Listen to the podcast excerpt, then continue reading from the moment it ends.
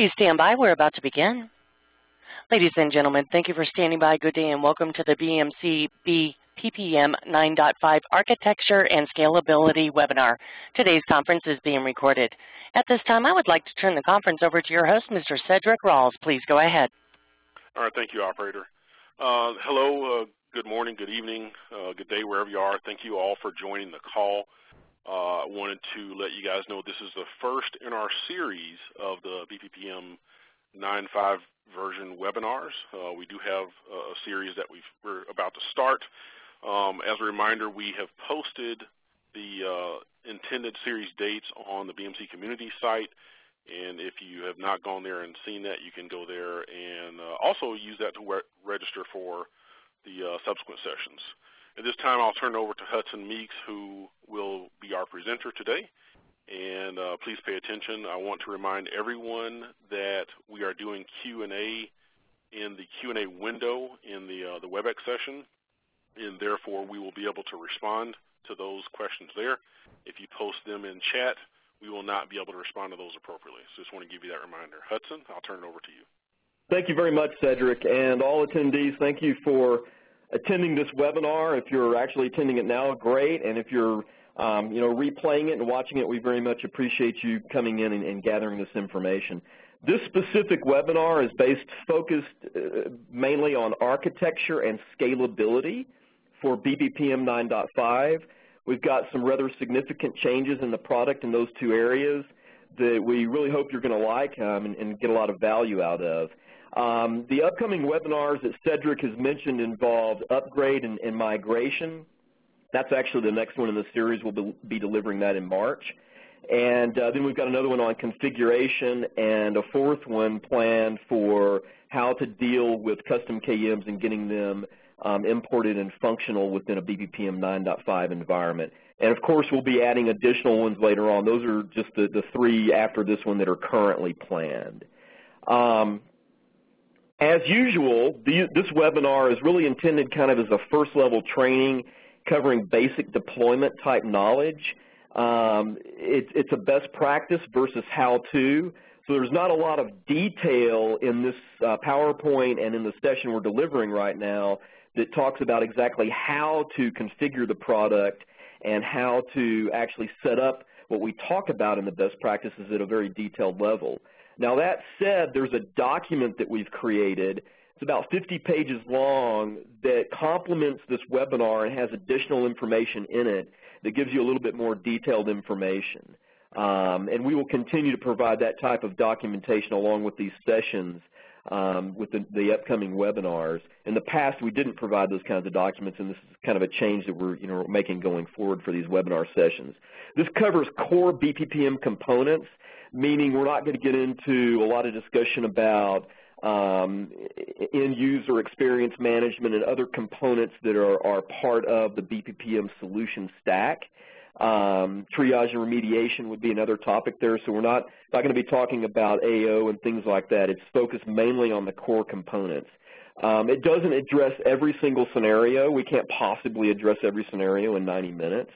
Um, you know, different customers have different needs in their specific environments, and the tool is obviously flexible enough to support many, many different situations.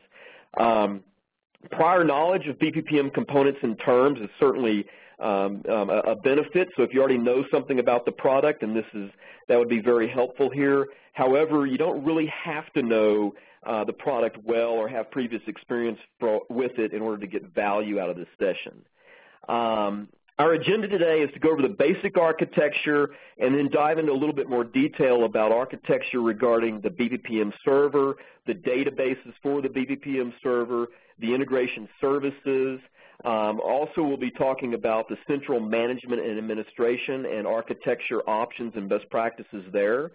Um, there's a new component that's been provided with BPPM 9.5 called a staging integration service. It's really just a specific configuration of an integration service, and we'll be talking about what that is and why we think you should be using it and how it may benefit you. Um, and then, of course, there's updates to scalability in the product. Uh, we've quite significantly increased the scalability of a single BPPM server, um, which we hope you're going to like a lot. And there's some changes to high availability as well, especially in the area of integration services. So we'll be going over integration um, service availability as well as the other components that haven't changed a lot, like the BPPM server and its high availability. The content in this webinar session includes content that was previously delivered in um, sessions for other versions, the previous versions of the product. The intent in including that content is so that you can come here and watch this session, read the documentation that goes along with it, and not have to go back and review all the other sessions to be up to speed with BPPM 9.5. Okay, so some terminology to be aware of. Um, when we talk about a device and the product, we're talking about basically a monitored instance of, of an object that's you know being monitored. So typically that would be an operating system, a server in other words. It could be a database. It could be an application. It could be some middleware. But generally a device is a server that's being monitored with all on that server um, you know, that you may be monitoring. Um, a parameter is a monitored metric such as CPU utilization, total CPU utilization versus um, CPU 1, 2, 3, or 4, whatever may be on a box are examples of different instances. Um, a parameter can be availability or for performance data. Um, and, and, it's also synonymous with an attribute. So in the product, if you see the term attribute, we're also talking about a parameter. It's really the same thing. Um, in some of the, our documentation, when people speak of, of uh, monitoring and so forth, they may also refer to a parameter using the term metric. So that's just to clear up any confusion there on those terms. An integration service host is a dedicated server that acts more or less like a gateway for data and event collection and consolidation. And that'll become more clear if you don't already know what that is as we get into this. Uh, it supports multiple processes, so there's an integration service process, and we're getting away from the term ProactiveNet agent and p-proxy and things like that if you're familiar with the older technology, the previous versions. There's basically now just a single integration service process that accomplishes the, the capabilities um, supported by the, the, those previous terms that I just mentioned. So we're trying to get away from those previous terms and just focus on integration service um, as being a single process there. There's also the event management cell that we install on the integration service host, and with that cell there are event adapters. Staging integration services are a new term in BPPM 9.5, and the um, the purpose of the staging integration service, we'll get more into, more detail about this in, in, in, some upcoming slides, but the general purpose is, is that they're used to introduce patrol agents into the BPPM solution stack during a, a deployment process of those agents, okay? Um, and it basically applies to the integration, it basically takes an integration service policy, which we'll talk about as well, and applies those, that policy to the agent um, and or agents that are connecting into the staging integration service. again, we'll, we'll go through more detail on those in upcoming slides. CMA stands for Central Management and Administration Module. Um, the CMA module was first introduced with 9.5. It's been significantly enhanced and improved with BPPM 9.5.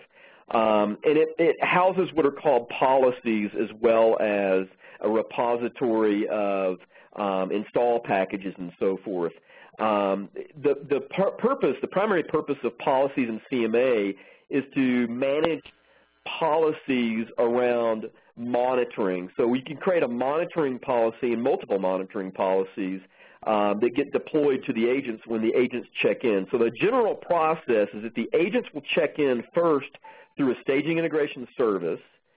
The staging integration service will apply an integration service policy to the agent, telling the agent where it's supposed to, to connect into uh, the rest of the environment, um, meaning a, a data collection integration service. And then from that point forward, the agent will receive its monitoring policies and go about its way of monitoring and so forth. Okay, so the basic architecture at a very high level looks relatively similar to what we've provided in previous um, versions. Um, some key things to note, though, here are this box right here, we're, we're recommending that customers install what we call a correlation cell, event management cell for correlation that is, between the integration service nodes that also have the lower tier cells on them and the BPPM server or servers that sit up top. And the purpose of this cell is to process events from multiple sources, multiple integration service nodes and their cells, consume those events, and to be able to correlate those events across different types of technology and also to handle a higher level of event enrichment and rewarding and those kinds of things at this central point in the environment. Now, this slide doesn't show high availability. We will be talking about high availability later on. Um, but it, you know this, this component would also be set up for high availability. Another key thing to note, if you haven't already listened to the What's New uh, session or attended that What's New session, the data and the events being collected from patrol agents now stream to a single port on the BPPM server. Uh, excuse me, uh, on the um, integration service nodes here. So there's a single port that the data and um, events both stream to on the integration service node. So the integration service process itself is listening on that single port. The port numbers and so forth are in the document that I referenced earlier. So when you're interested in looking at those port numbers, you can just pull up that document and view them there. Um, and then from that point forward, the integration service process will forward the trended performance data represented by the blue lines here up through the infrastructure to the BPPM server. Events are forwarded to this correlation cell. They're actually first forwarded to a cell that's running on the integration service host for low-level event filtering and enrichment and those kinds of things, and then they're propagated up to this central point where we do the correlation that I described. Another thing that you should notice here is that the number of processes that need to be installed and managed on the integration service nodes is significantly reduced. So there's really primarily just two processes that get installed there. And when, when, you install the integration service node, you have the option of in, installing these two components. Um, there's the integration service process that I've talked about, and then there's, there's the event management cell. Now, technically, we also land the event adapters, but configuring them and, and setting up their process and so forth is optional. Typically, you would not set them up for, for patrol event consumption. You would set them up to consume events from, say, SNMP traps or other third-party external sources. Okay. You also can optionally install an RT server to support a Patrol Central environment. That would be a fairly rare necessity um, with BPPM 9.5. Um, you know, it, it's we're still maintaining that that technology and supporting it, but for most customers going forward with 9.5, they really won't need a Patrol Central environment, and we'll talk more about that um, again in, in, some slides coming up here. Um, okay, so another thing to, to think about, you know, why why do we not have to have the RT server here? The primary reason is with BPPM 9.5, and we talked about this in the What's New uh, session delivered earlier, up in the BPPM 9.5 application server, you have the ability to view trended data that is actually stored on the agents without having to forward that data up. Okay, so the integration service processes now can act in a very similar fashion to the way an RT server actually operates. And that, that's not a, a deep technical level. That's at a very high level, kind of from a, just a, you know, a functional level. Um, and it allows you to actually visualize trended data through the BPPM console where that data is only stored down on the patrol agents in the history files of the agents without having to propagate the data all the way up to the BPPM server. So one of the best practices that's key to this with 9.5 is to really think about what, what metrics need to be propagated to the BPPM server and stored in the BPPM server database for baselines, predictive alarming, and all the things that we can do within the BPPM server um, from that perspective that a patrol agent and just basic trending doesn't provide. Okay, um, you, you, actually, at the end of the day, we were able to reduce the number of parameters that need to be trended up here significantly, and at the same time, as you'll see when we talk about scalability, we've greatly enhanced the scalability of the server itself, irrespective of, of um, this capability as well. Okay, so moving on, getting a little bit more detail here, um, we need to think about the, the, different components, the different processes, and whether or not they require a dedicated server or not. Obviously, the BPM application server should be on a dedicated node. Um, the BPM database, um, if it's Sybase, it's going to be installed with the application server. You basically don't have a choice there. Oracle would be on a separate host. Um, and that host typically should be dedicated to Oracle. It could have multiple Oracle databases on it, as we commonly see in many environments. We'll talk more about what that, you know, the details of Oracle here coming up on some slides as well. Um, the correlation cells, generally we recommend that they be on a dedicated server um, or servers in a high availability type scenario. Um, and so the staging integration service that I've talked about, that could be installed on a node where other processes are also running on that node. So technically you could install it on the same node where you've got another integration service running, or you could install it on other some other you know node in the environment that has other processes running on it that are part of the part of the stack. Um, the integration service hosts that process the performance data and the events from the patrol agents, um, they should be a dedicated host. You shouldn't have third-party processes running on it and so forth. You should definitely have an integration service process, the event management cell, and the event adapters should all be installed on each integration service host in almost every scenario. Even if you're not consuming events for some reason, um, you know, on on a um, integration service host, or the reverse, if you're not actually, you know, trending patrol data there, we still recommend that you install these processes there and you can just disable them. The reason for that is that you may need to enable them later on in your environment, and if you've already got it deployed and installed out there, it's much easier just to turn them on than it is to go back and install these components, okay? The Impact Integration Web Services should also be installed on an integration service host, although it could be installed on a separate server. I haven't designated this guy as, as one of the standard components that would typically be installed on the integration service host uh, because not all environments leverage it. Um, so it's just not one that, that, really needs to be bundled as a, quote, standard install. But if you choose to make it part of your standard, that's perfectly okay. Patrol agents that do remote monitoring should be dedicated on dedicated nodes. Examples of that would be virtual server monitoring through vCenter um, or doing um, remote uh, operating system monitoring for Windows or Unix and whatnot. Okay, the impact, um, the integration for BMC uh, Remedy Service Desk or IBRSD, that can be installed on a node that shares other processes. It's going to be installed by default with the BPPM application server, and you can actually spin up additional instances on the BPPM application server if you need to or choose to for um, high availability purposes or a form of, of not, it's not automated load balancing, but a manual load balancing type strategy. Okay, um, and then there's extended components. I won't go through each one of these, but basically you've got the ability to install event cells out on other nodes as needed. So as an example, if you're receiving a lot of events as, SNMP traps from some source, you could install that cell at some point in your environment that makes sense for you um, and consume that large number of, of SNMP traps as events and, and process them accordingly and then forward them up the processed events and so forth up to the correlation cell that I talked about. And again, I won't read through all these all these um, you know different components here. You, this you can refer to later, but basically these different ones here at the top um, can be installed uh, perfectly well and run run just fine on hosts that are not dedicated. The other ones we recommend being installed on dedicated nodes. Okay. Now, what about the consoles?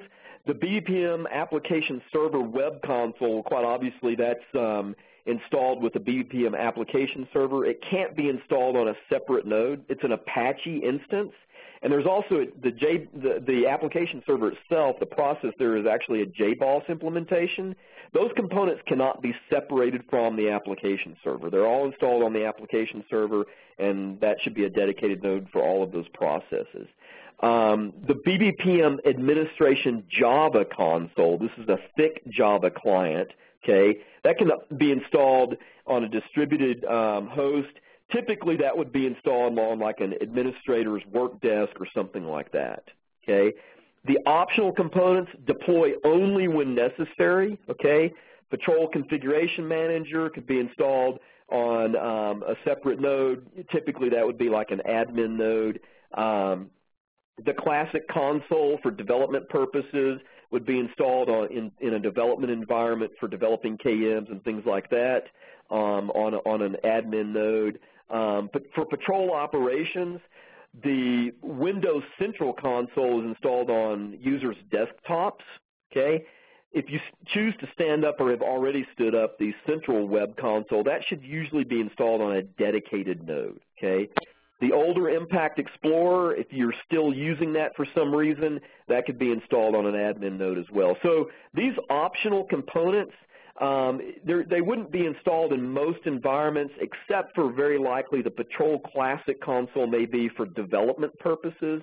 There's a few other purposes for it, and we're going to talk about those, okay? Um, so when do we use the patrol consoles? They're, they're not nearly as, as necessary with BPPM 9.5 as they've been in the past.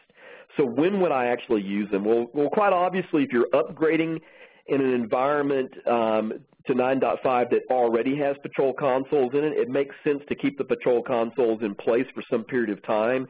You don't want to rip the rug out from under people who are, you know, used to the process and so forth in Patrol Central you need to phase them into using BPPM 9.5 before you, you know, eliminate that environment. We'll talk more about that kind of thing during the upgrade and migration session, okay? There's also specific functionality in the patrol consoles that might be necessary in some environments. We don't see this used very often, uh, but these are things that you definitely need to think about when you're doing um, a, a moving to 9.5 and deciding whether or not you need to maintain the patrol consoles or not. Um, there are specific menu commands in the patrol console that will generate quote-unquote reports. You basically run the menu command, it goes out and gathers some data. Um, and, and, this is a, a, you have to evaluate this on a one-by-one um, you know, approach. Do you really need this report or not? Are people actually using it or not? Is it functionality that's just not used? If it's not, then you don't really need to, need to stand up a patrol central environment or maintain it going forward if, if these kinds of uh, capabilities are not being used. There's also menu commands in some of the KMs that will initiate administrative actions. My favorite one to, as an example is, is we've got the Siebel KM and it can stop and start the, the Siebel gateway um, through a menu command, which is not a real simple process from a Siebel perspective. There, it, there are certain processes that have to be stopped and started in the right order and, and things that are done by the KM that are automated by this action.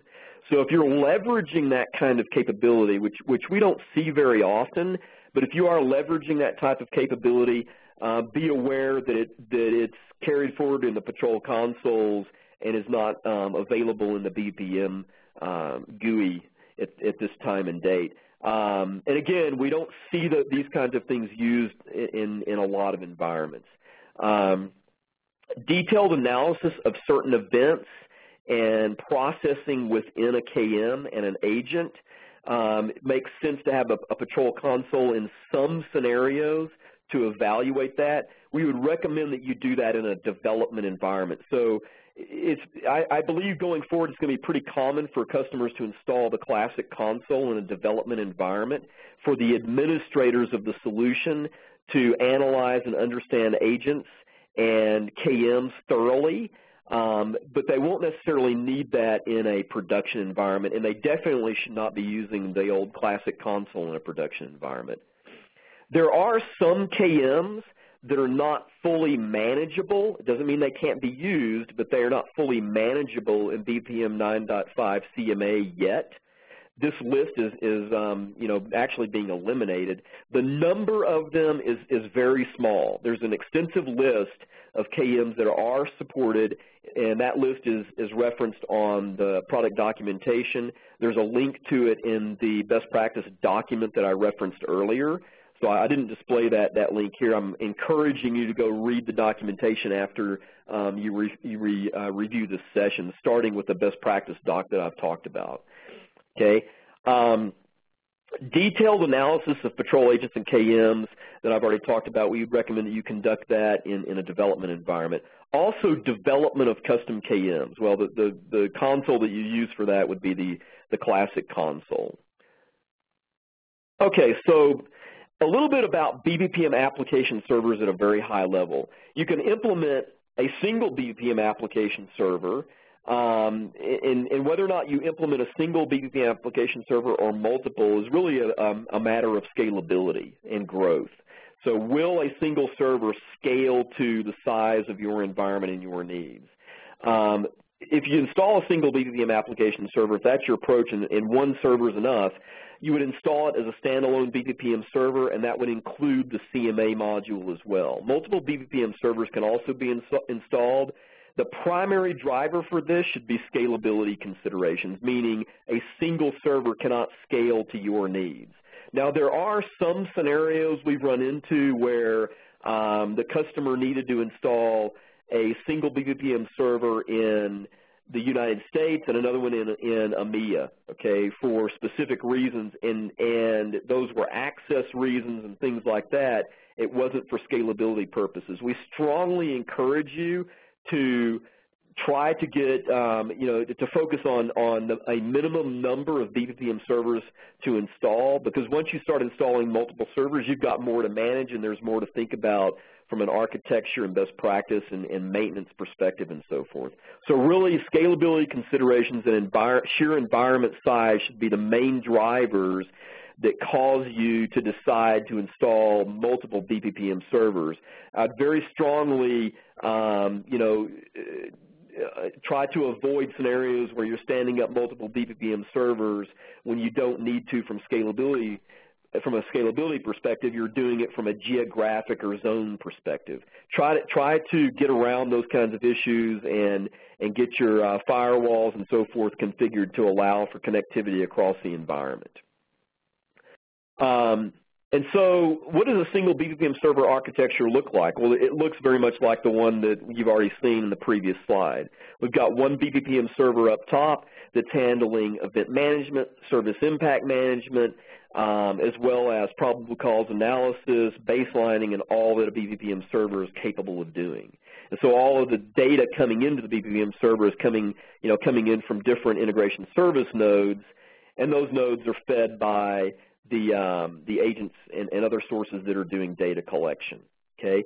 And in reference to this concept of, of looking at firewalls and those kinds of things and geographically dispersed environments, um, and considering a single BPPM server, be aware that we actually compress data um, from the integration service node up to the BPPM server. We also do buffering, so if there's some kind of hiccup between the agent and integration service node. We buffer that data at the agent and can send it on up through the, the um, environment when that network hiccup has been resolved. Um, be aware that, that that doesn't, that it's not intended to support hours worth of data that's streamed up, um, buffered and then streamed up that is. The intention there is a few minutes of interruption between the agent and the integration service nodes. We've tested up to 30 minutes with about a 1,000 agents and been able to recover the data and so forth without loss. Uh, so just be aware that we're not, you know, storing hours or uh, or days of data out here on um, the agents and then sending that all up. We would not recommend a strategy like that. The out-of-the-box configuration is for 30 minutes. Uh, that could be actually tweaked, but we recommend that you don't tweak that. Um, so, you know, stick with the out-of-the-box configuration for that. Okay, so multiple BPPM servers, what does an environment look like uh, for multiple BPPM servers?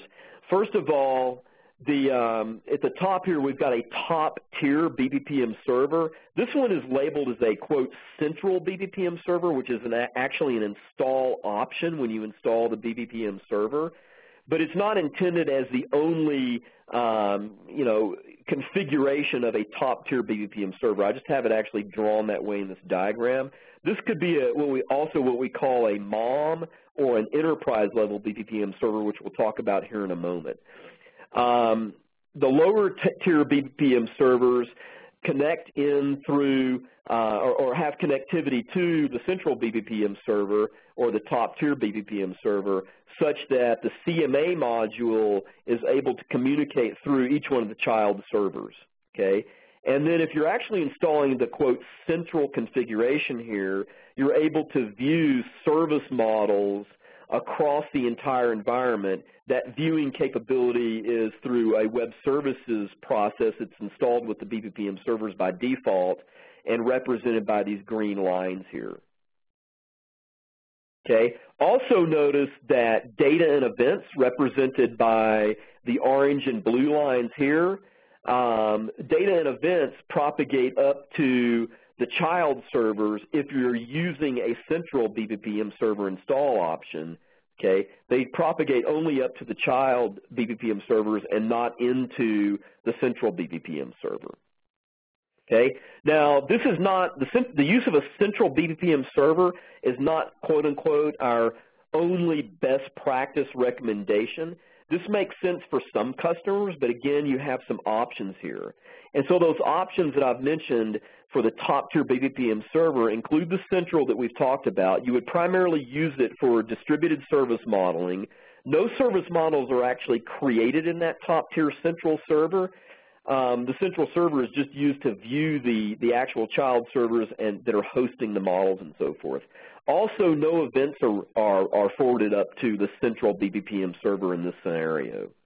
So if you install the, quote, central BPPM server, and again, that is an install option when you're running the installer, this is primarily how you would use that server, okay?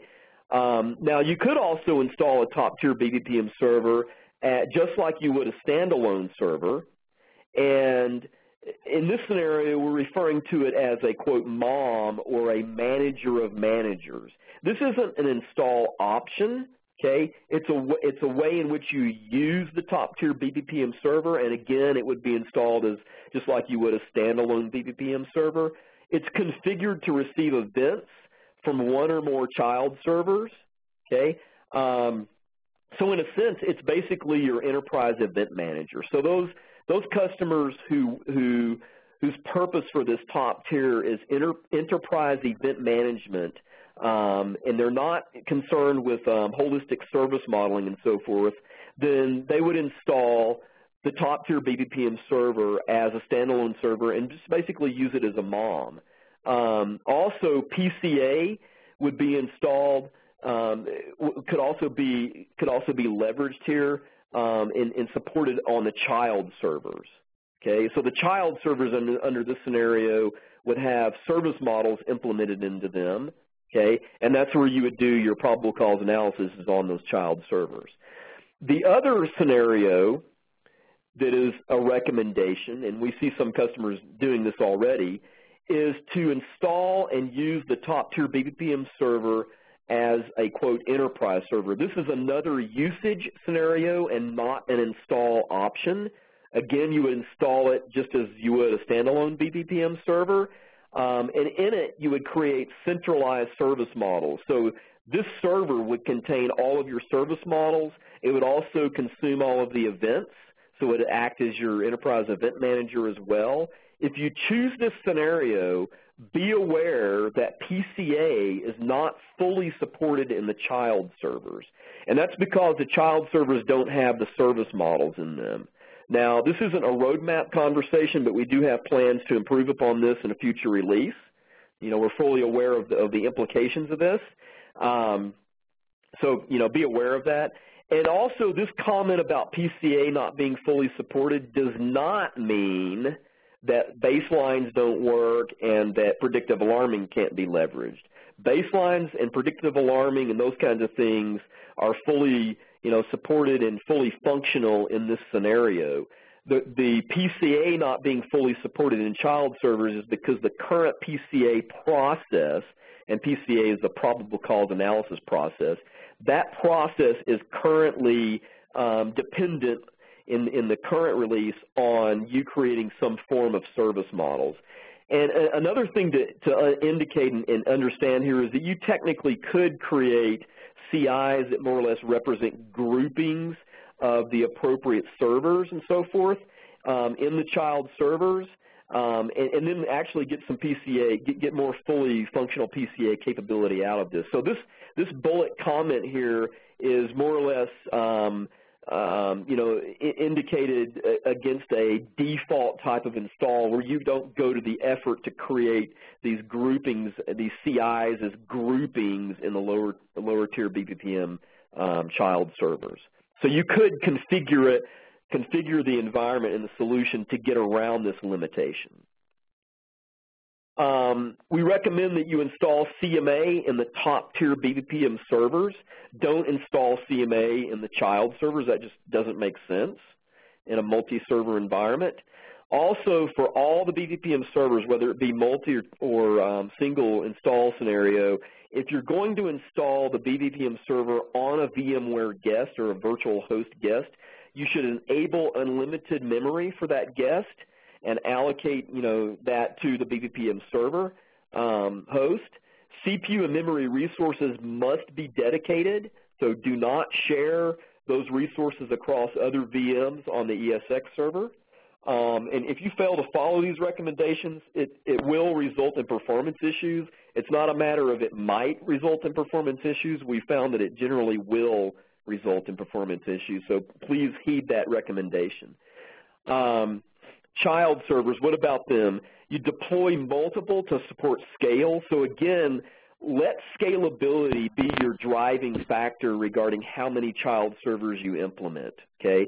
Now, there are scenarios where it makes sense to put child servers in certain domains, security zones, business needs, you know, different geographic requirements and so forth, but those decisions and those points should be secondary to the scalability discussion, okay? When you set up child servers, always propagate the surviving events to the top tier BPPM server. Now that wouldn't apply to a central implementation of the top tier, but certainly for the MOM and the enterprise usage implementation, it, it does apply.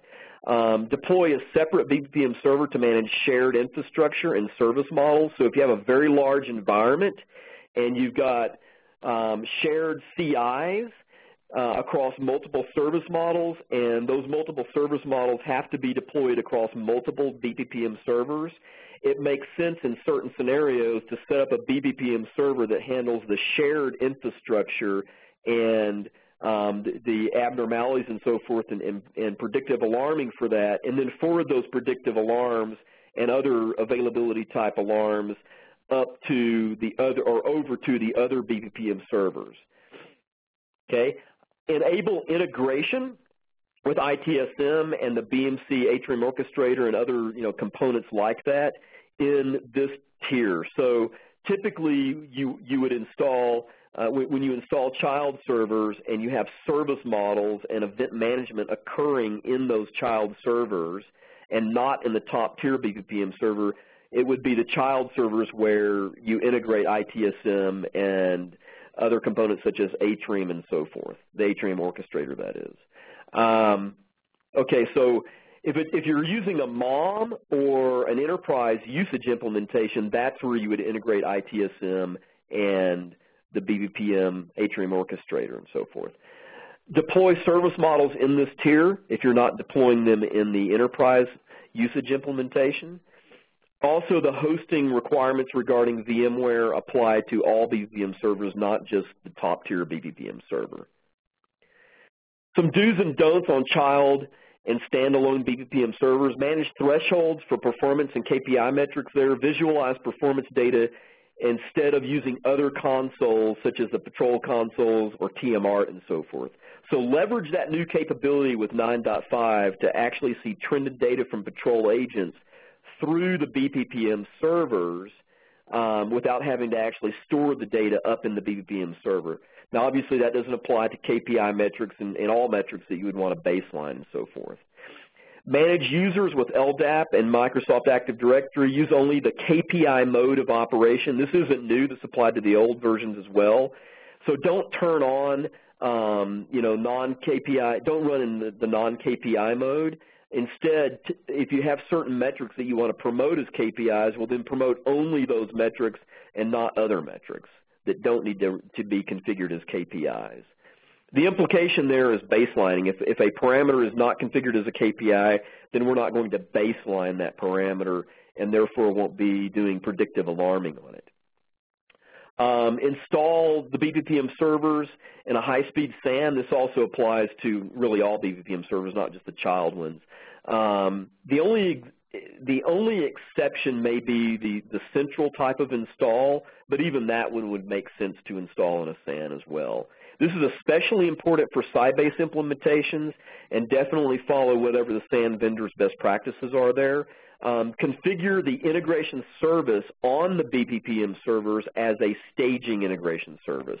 So when you install the BPPM server, it's going to land an integration service process, okay? Which in the past, we obviously we landed the agent controller and an, and an and an, um, a local ProactiveNet agent on the BPPM server with 9.5, 9.0, excuse me, in previous versions to that. Um, this is now the integration service process, okay? And we, we very strongly recommend that you do not use that integration service process for streaming data or collecting events and whatnot. It should be only used as a staging IS. So make this a, your standard implementation. After you've installed the BPPM server, just go in and configure its integration service as a staging IS. And we'll talk more about staging ISs here in a bit. Do not use this tier for raw event collection directly from event sources.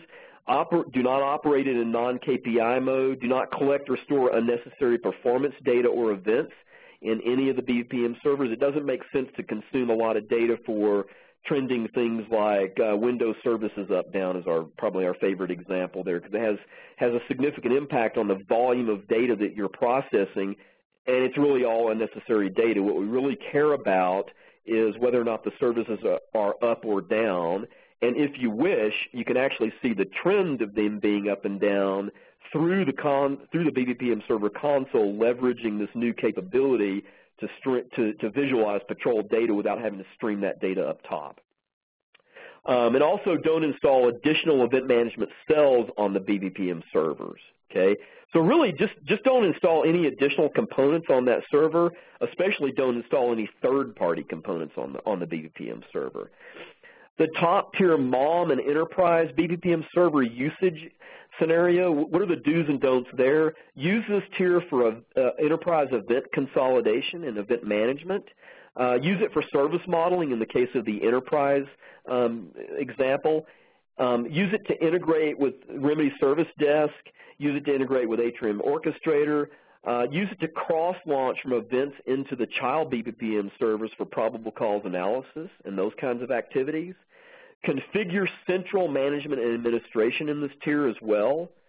And avoid implementing mixed versions of BPPM servers. This really applies to all scenarios. Uh, we wouldn't want you to stand up an environment that has, um, you know, a, a 9.0 environment, a, a server, and a 9. 5 server and an 8.6 server, avoid a hodgepodge mix of different BPPM server versions. Now we realize there may be some interim period where part of the environment's 9.5 and part of it's 9.0, and we'll talk about those kinds of things in the upgrade and migration uh, best practices. Do not use this tier for raw event collection directly from event sources. So this really applies to all BPPM ser servers. Use um, this tier for performance data collection or visualization of data in graphs. Okay, um, you wouldn't use that there because you're not propagating all the trended data up there.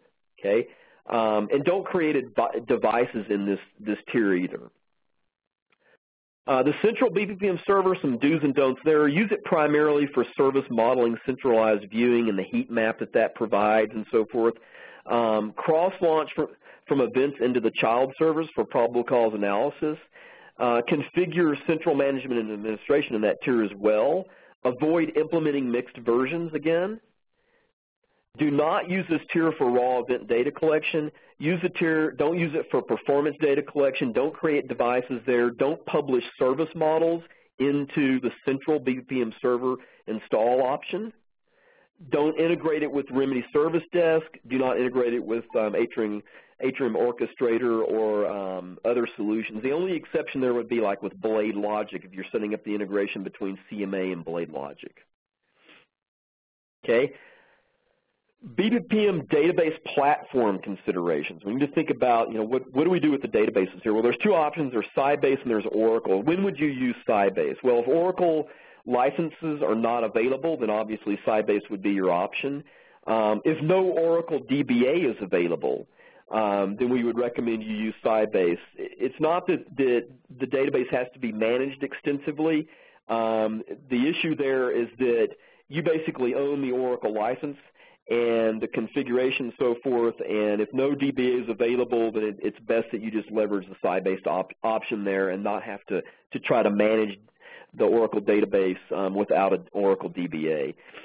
Um, if robust database availability is not required, um, and it's also a good idea to consider limiting the Sybase implementation to small and medium environments. With Oracle, um, in, a, in, a, large environment, we would recommend that you leverage Oracle if Oracle licenses are available and there's DBA expertise available. Also, obviously, if, if um, Oracle is the standard database in the environment, then leverage Oracle. Um, also, another reason for using Oracle is robust database availability. So if you, um, you know, you, you want to leverage um, Oracle RAC and so forth for database availability, and you're concerned about making certain that the database is, is always readily available, which can actually in some scenarios improve the failover time, um, then because you don't have to have, because the database is already actually running in, in an Oracle RAC scenario, the secondary instance is, is, readily available. It doesn't have to start up along with the rest of the processes. Um, it, it, makes sense to leverage Oracle for that. Okay. Another question that comes up regarding Oracle and Sybase um, is versus Sybase is that Oracle has to be installed on a separate server from the application server. So some, some customers and folks ask, well, does that actually increase the scalability of the solution? The answer to that is no, it does not increase the scalability of the solution. There is some nominal, very nominal improvement in performance in some cases, but you're not increasing scalability. The primary factors regarding scalability are associated with the um, are associated with the, the application server itself and not necessarily the database. And, and so therefore being able to separate the database on a different node doesn't really gain uh, an increase in scalability. So with Sybase, it's an embedded database installed on the same operating system with the BPPM server. You can't actually separate it off onto another node. Don't forget to tune database memory and so forth. There's tuning recommendations um, in the product documentation, not only for the database but also for the JVMs and whatnot. So it's important that you, you consider those things. The Oracle database must be installed on a separate server. It's installed um, excuse me, install the, the, Oracle database and BPPM servers in, within the same network segment, okay? Use a dedicated Oracle schema. This is actually a change, and we've got some, some slides coming up on this to show more detail. Um, create unique users for each BPPM schema in the database. So each BPPM server should have its own schema, must ultimately have its own schema in the database which means that each one has to have its own user. Do not create non BPPM schemas in the Oracle instance that's designated for BPPM servers.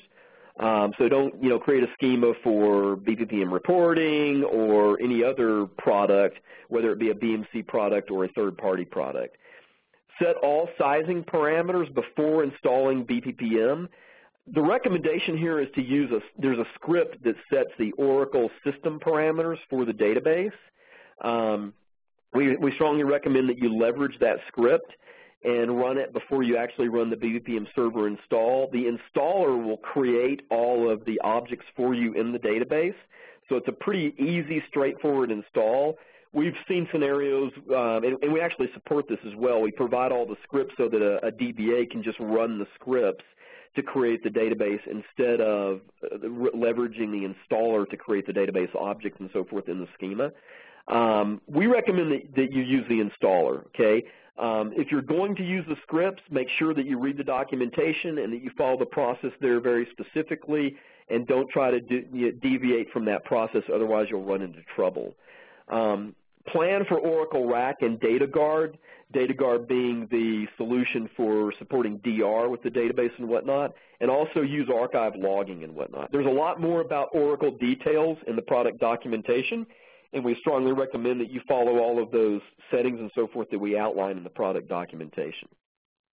Now the major change with Oracle is that we no longer require a, a, a dedicated Oracle instance for each BPPM server. Instead, you can stand up a single instance and each BPPM server in the environment, whether it be development test, production, um, and so forth servers, they can all have their own unique schema within that one single instance. Okay? Um, obviously, this applies to a single BPPM server. It also applies to you know multiple BPPM servers.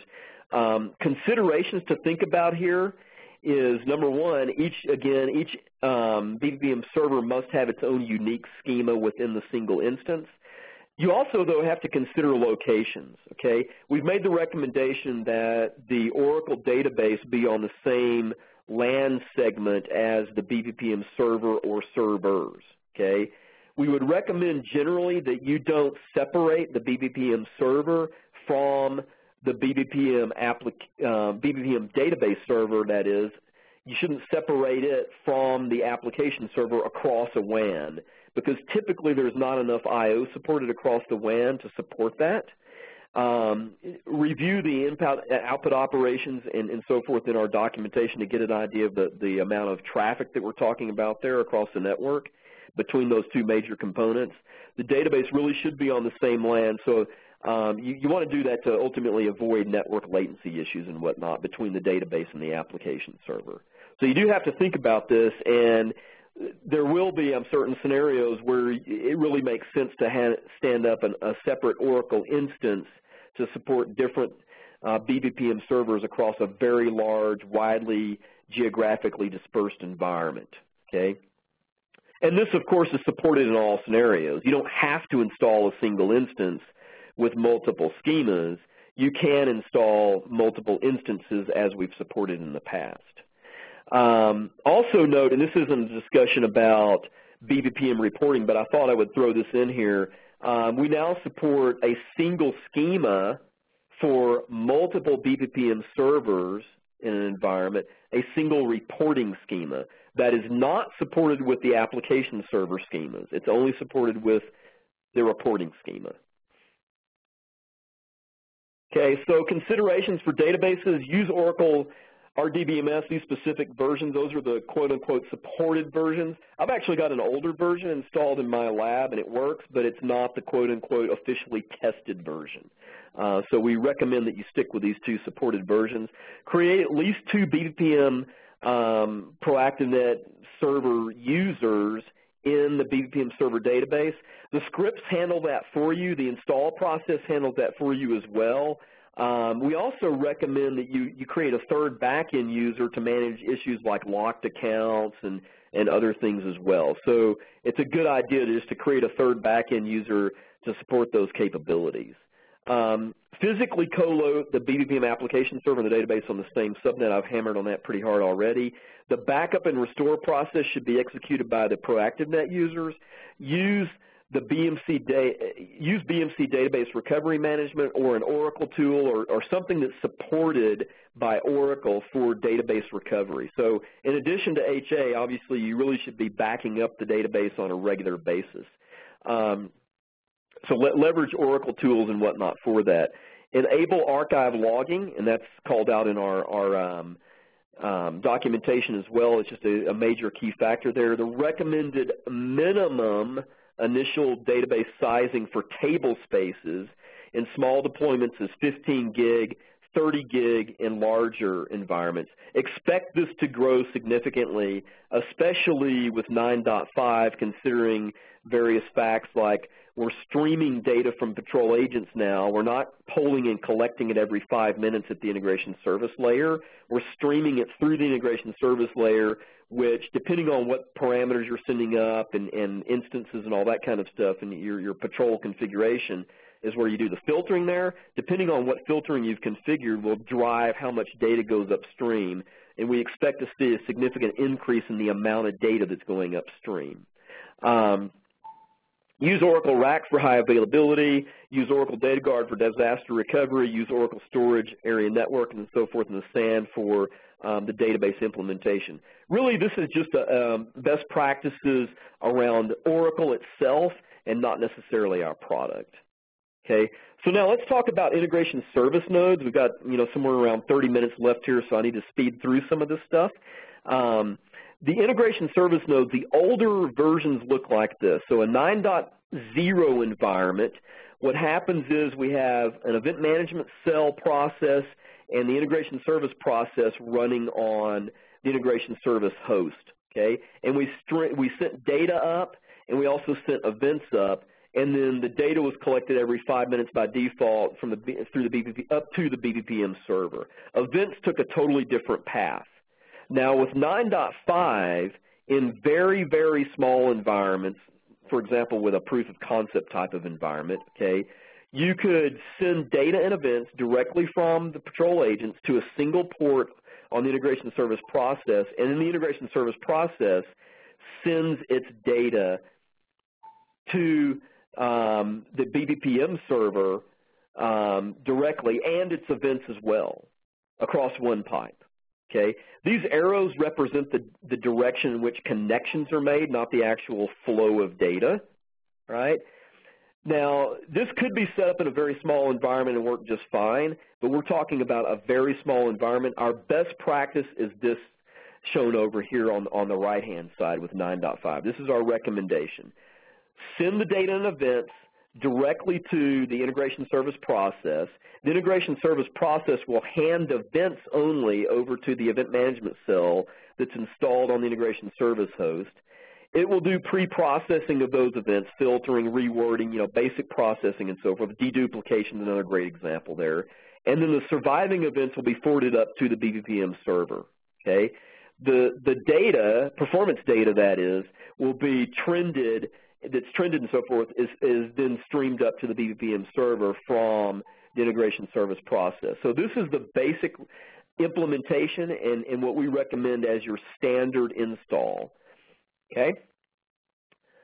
Um, so some do's and don'ts with integration services and, and dealing with performance data. Install the integration service host close to the managed um, nodes, in other words, close to where the agents are deployed. Deploy by geography, department, business, or applications. Um, configure patrol agents to send performance data um, up to the integration service process. Okay, so performance and events data, event data goes there. Configure the IS processes to forward events to the local event management cell HA pair. We'll talk about that more in the HA slides coming up. Minimize the number of integration service nodes. Don't inst install more than necessary. Allocate a separate integration service node for each uh, remote network zone or domain. Okay, that's what ma it makes sense to disperse them that way. Ensure that the admin console host, in other words, the, the machine where you, where you actually do all of your administration work, ensure that it has access to the integration services for administration purposes. So if for some reason you need to get to that host to look at a log file or something like that, make sure that you have that network access available there. Deploy the integration service um, strategically so that agent connections to the integration service does not span network boundaries or firewalls. Try to minimize that as much as possible and deploy integration service nodes to minimize the number of connections across networks and firewalls in general, okay, including their connections to the uh, BPPM servers. Don't mix multiple large data sources on the same integration service, okay? So there's actually a slide coming up on this where I'll talk more about this, but um, in the past we've recommended, you, recommended that you designate integration service nodes for specific types of data collection. Uh, for example, if you're collecting data from a vCenter environment, you would designate a single integration service node for that to handle that volume of data. We continue to, we, we recommend that you continue that strategy going forward where you have different domain types of data collection designated for different integration service nodes. Okay, what, what, about from an event management perspective? Distribute the event collection cells as required based on event loads and event sources. Deploy the cells close to or on the same hosts with third-party event sources. So if you've got a lot of SNMP traps that you're going to process, or you are processing a lots of lots of events coming in from SCOM as an example, Okay, we would recommend that you install the cell that processes those that large number of domain type source events, meaning a, a single type of dom domain. Um, SNMP would be an example. SCOM would be an example. There's many others. Uh, we'd recommend that you install that cell close to the source that's providing those events, or potentially even on the same host where those events are actually generated. Um, and configure event integration and monitoring for availability first as well with um, with the um, integration uh, with the event management cells and so forth. We'll talk more about that here on the high availability slides coming up. Configure event processing such as enrichment and filtering at the event sources as much as possible. Now we realize that's not always possible for an event source to you know format the event we want it so obvious the way we want it. So obviously filtering, enrichment, and so forth is, is one of the key purposes of an event management cell. We recommend that you do all of that processing as much as possible at the lowest tiers of event processing cells as much as possible. You should not be doing basic filtering, enrichment, normalization, and so forth, deduplication, and whatnot in a BPPM server. Push that processing down into the lower tier event management cells. Propagate the surviving events up to the BPPM servers. Um, install dedicated event processing cells to manage large volumes of events. I've already kind of hit on that topic. And um, some things not to do, don't store trended data in the BPM server for up-down availability metrics. I realize that this is not related to the event processing cells, but it certainly has an impact on event processing cells. So we, we want to generate events in Patrol as an example for Windows service up, down, log file, um, you know, scraping log files and, and, capturing entries in log files that we want to alarm on, all of those kinds of events, any kind of an event that is a good or, you know, bad type of situation, go, no go, up, down, Boolean type um, monitoring is what we're talking about here. Um, all those types of parameters should be generating events in Patrol and forwarding them to the integration service node so that it forwards those events over to the cell and on up to the BPPM server. Those should not be processed in the BPPM server as trended data. Okay, uh, collect, don't collect unnecessary events. Try to limit event generation at the sources as much as possible. You certainly have that feasibility and capability with the patrol agents. You have very granular control now, complete control, in fact, at the patrol agents regarding what um, what parameters are going to send events upstream and what parameters are going to also and or send the performance metrics upstream. So so do do as much filtering as possible at the source, whether it be patrol or some other source. Um, use, don't use the event cells as high volume SNMP trap forwarding mechanisms. They're not intended for that. They're intended as event managers and not to process you know, extremely large numbers of messages like you might see in a network type of environment where, you, where you're processing all of your SNMP traps for a, um, a particular network in, in one, one um, component. Don't configure IBRSD notifications or global event forwarding integrations on the lower tier event management processing cells. Configure those kinds of things up in the BPPM server tiers. Okay? So now let's talk about central management and administration. You basically have two options, and, and these are not install selections. They are um, implementation options that you choose regarding how you're going to implement CMA. You can implement CMA in a single BPPM server. This example represents a central deployment um, scenario, but this could also be the MOM or the enterprise type scenario. Okay, and, and, basically what happens is patrol agents will connect in through the integration service nodes um, and register um, retrieving their, their final integration service hosts, and again we'll talk about that here in a moment, and, and then CMA is able to populate policy configurations for all of your agents across multiple BPPM servers from this one single instance. Okay. Now the document that we've that I've talked about outlines this process in detail and even shows you how you would actually configure it. But basically the idea here is that any agent coming in would consume its um, it's, it's a staging policy, which is basically telling the agent what its final home is from an integration service perspective, okay? And then it connects in through the integration service. Finally, down here, say it's in, in a development environment or it could be a production environment, the first production um, integration service. Let's take that one as the example here. It connects in, connects up to the BPPM server, and receives its policies. The policy application to agents is based on an agent selection criteria. That agent selection criteria can include BPPM servers.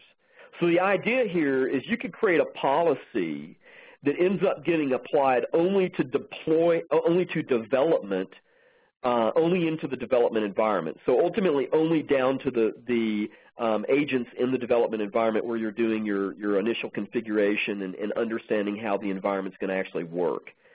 And then you can actually add, you can take that same policy you already created up here, and you could add the BPPM test server to that policy. And when you do that, all the agents that are connecting in through the test environment will get that policy. And then after you've done all of your testing, and if you're happy with the test, you can come back to that same policy and add whichever production BPPM servers are appropriate for that policy to the policy, and then the agents that are in production will just automatically get that policy applied to them. So it's a very easy process to, you know, to set up here and support a development test and ultimately production environment so that you don't have to recreate policies after you've tested them in development. You just simply apply them to the appropriate uh, subsequent BPPM server environments, and they get applied to the appropriate agents that are connecting in, in, in into those environments.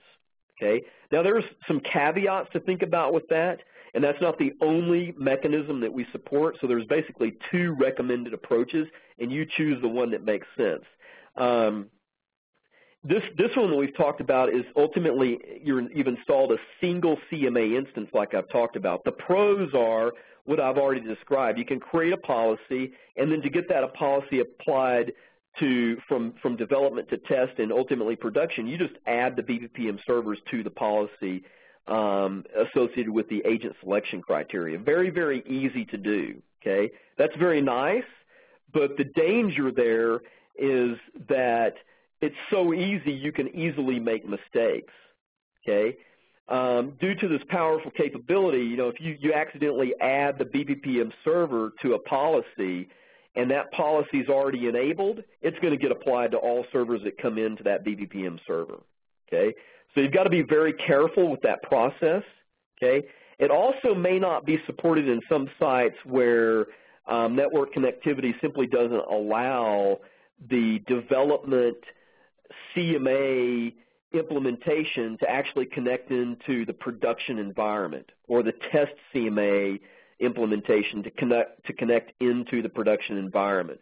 So under those scenarios, that's where we would want to separate these out and actually have multiple instances of CMA. So how do we support multiple instances of a CMA? So in a development environment, you have a top-tier BPPM server. Um, that server has the CMA um, module installed, as does the test environment and the production environment. So each one of them have their own unique instance of CMA. And the question becomes how do we move policies that we've created in development and tested in test, how do we move them between environments and ultimately get them over into production? Well, there's this export-import capability for policies. It's a utility that we're providing that allows you to export policies. You can export a single policy. You can also export multiple policies and then import them into the, um, the, the other um, CMA instances across the environment as necessary and, and at the appropriate times. When a, a, when a policy is exported, it will automatically be flagged as disabled so that when you import it into the next environment, it's currently disabled and you have to consciously go in and enable it. We deliberately set it up that way so that there is some control around this and, and you can enable at the appropriate times based on the logistics of when you want to have those policies applied to the agents in the environment uh, for both test and production. Okay, and will, we will be providing more details around how this works and so forth and recommendations uh, coming up in a uh, configuration best practices session. Okay, so those are your two options. The pros um, of this, this uh, scenario with the multiple CMA instances is it's supported environments where network connectivity is limited. Um, it provides a platform and, and supports policy management methods that also help prevent administrators from making mistakes. Because you have to go through these additional manual steps, um, you're less likely to make a mistake. Um, the cons are that you do have to, the creation, test, and deployment involves this import-export um, process and so forth. I won't read through all the rest of these in interest in time here, but basically it's, it's the reverse of, of um, the, the um, con, pros and cons of a single implementation. So staging integration services, a really quick run through on this. Some folks have been kind of confused about this, and it may look kind of complicated, but it's really not. It's really very simple and straightforward. The staging integration services are used to introduce patrol agents into the environment. So rather than having multiple silent install packages that have to be configured for specific integration service nodes across the environment, okay, we can have a more or less a single silent install package for patrol um, that contains um, just one integration service node, and that's the staging integration service node. Okay, so the patrol agent basically connects in to the staging integration service node when you first deploy it. Deploy it. Okay, that's its first initial connection into the environment, and it is automatically assigned um, for all other IS nodes. In other words, if this agent has Oracle on it, or this agent is has a tag that represents monitoring for Oracle versus monitoring for SQL Server, okay? The staging integration service um, will actually apply what we call a staging integration service policy to it so that it gets moved to the right integration service node in the environment. Oracle versus Sybase may not be a really good example there. A better example is locations which may be synonymous or, or tied to certain IP addresses. Um, you also could could utilize any form, any any one of the the um, different um, select uh, different criteria that we support with the agent selection criteria in a policy. The agent selection criteria in a policy is utilized in the staging integration service policies as well as all the other policies. Okay, so basically the agent checks in, a new agent connects to the staging integration service node, a staging policy is assigned to that agent. The staging policy basically tells the agent where its final home is from an integration service um, data and event processing perspective is concerned. Okay, so the agent checks in here first, and then it's automatically assigned to the appropriate integration service nodes in the environment from, for production use. The next step in the process is basically the agent receives um, uh, it, it, the agent is basically moved over to the to the appropriate integration service that it, it is assigned to based on the staging policy. Um, it disconnects from the staging integration service, and the agent in, then obviously connects into the data collection uh, integration service node, and it receives whatever policy configuration it is supposed to receive from a monitoring perspective.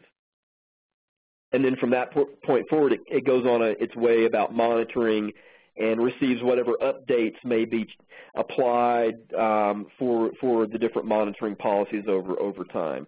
So the general idea here is, here is that the staging integration service, its primary purpose is to help ease and streamline the agent deployment process so that you don't have to keep track of and manage multiple silent install packages where those packages contain a production data collection integration service node configuration. They just contain the staging integration service node configuration, and then the rest of the configuration in the environment, which you may change and configure, uh, adjust over time, the rest of the configuration environment dictates how those agents are automatically associated to the various integration services in the environment. Okay, some do's and don'ts on staging integration services. Um, use staging integration services to control and streamline the deployment of patrol agents. Um, configure the integration services on BPPM servers as staging integration services. Don't use them for any other purposes like data collection or event collection and so forth. If firewall rules or security prevent the integration service on the BPM server as running as a staging integration service, then you, obviously you would need to deploy a staging integration service into the managed zones or zones so that they can check in. Okay? Limit the number of staging integration services you deploy. There's no need to, to deploy a bunch of them. Um, you would want to set up high availability for them and so forth, but there's not a need to deploy a whole bunch for, for scalability purposes and so forth. You want to limit them to, to as few as possible so that your deployment process is the least confusing and the least amount of configuration management has to be dealt with regarding them. Um, some things not to do, don't set up unnecessary ones. Do not try to combine staging integration services with integration services used for performance data collection. Now, technically, you could install a staging integration service on the same box with um, a, a um, data collection integration service, but we generally recommend that you don't do that. Um, and, and, also be aware that a staging integration service is really not a separate install. What you do is you install the integration service and then you configure it to be a staging integration service. And from that point forward, it just acts as a staging integration service and not data collection and event processing. Okay. Obviously, you would not want to forward events or performance data to a staging integration service because it, it's not, not going to process that data appropriately. So scalability, I'm going to run through this pretty quickly. We've got about 10 minutes left, and if we, we may run, run over a little bit here. Um, scalability is, is, is very important. It's one of the first things that you really need to consider when, you, when you're planning your implementation, okay? Um, so the first, first thing I want you guys to know, this really hasn't changed from a BMC perspective. We do uh, PSR testing, obviously, performance, scalability, and reliability testing. That's what the, the numbers you're going to see in this, these slides are based on. These tests are generally benchmark type tests. They're not necessarily test to failure. Now, in some scenarios, we have, you know, notice degradation and failure and so forth. But these are primarily benchmark type testing that, so, that we do. So it's possible that in some environments you could scale beyond these benchmarks. We recommend that you don't try to exceed the benchmarks, though, at least not significantly. It's simply not possible also for us to test every scenario. Uh, so we, we test, you know, basic scenarios, and we'll get into what some of these scenarios are. Um, the solution is extremely flexible. I threw this in here because it just highlights the point that we simply can't test every possible scenario. So if, if a particular customer has a, has a significant issue, and we've done this in the past, where we'll go in and we'll do some testing and so forth for specific customers, but we, we tend to limit that uh, for obvious reasons um, and whatnot. So major steps that, that you need to think about regarding scalability, first you've got to estimate the sizing based on the environment. And then secondly, you're not done after you do your initial estimation. So you estimate prior to deployment so that you can plan the deployment. But as you deploy, you need to be paying attention to how the solution's performing, and you need to be tuning and so forth based on um, how you deploy, and, and, and, do that tuning in phased manners and so forth. Uh, and so forth. So the, my point on this, this last bullet here is that um, don't think that you can size the environment once and you're just done with it, okay?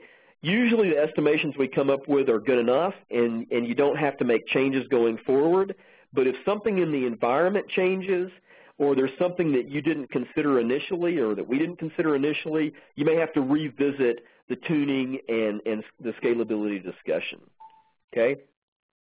Also keep in mind that no single instance of any application, whether it be a BMC application or a third-party application, can scale infinitely. There's going to be some point where we just flat hit the ceiling, okay? and keep in mind that analytics, meaning statistical analytics, statistical calculations and so forth, involves a lot of data processing. Um, with 9.5, we can now manage 1.7 million parameters is what we've tested to, and not only is it 1.7 million parameters, we're talking about collecting a lot of those, those parameters on a one-minute interval instead of a five-minute interval because we're streaming the data coming up from patrol. Okay, This ultimately translates to a very large number of parameters uh, or large, a very large number of data points across all those parameters for one single day. It's a tremendous amount of data that we're processing here. So keep that in mind when you, you, know, you think about scalability and so forth. Um, Planning is absolutely critical. If you fail to plan, well, you've basically created a plan to fail. So you need to start off by getting the environment information, um, and you really need to get all the data possible. Okay, now we realize there's challenges in gathering data. Some data may not be easily collected. Simply estimate where necessary.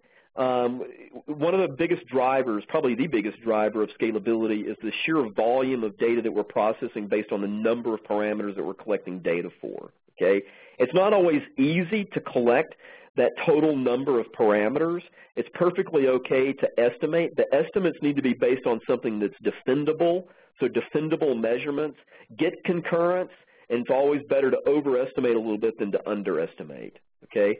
Don't proceed until you understand the volume of data, and there's multiple, multiple points to consider here, until you understand the volume of data that you're going to be managing across the environment. Okay? It's critical that you consider that up front.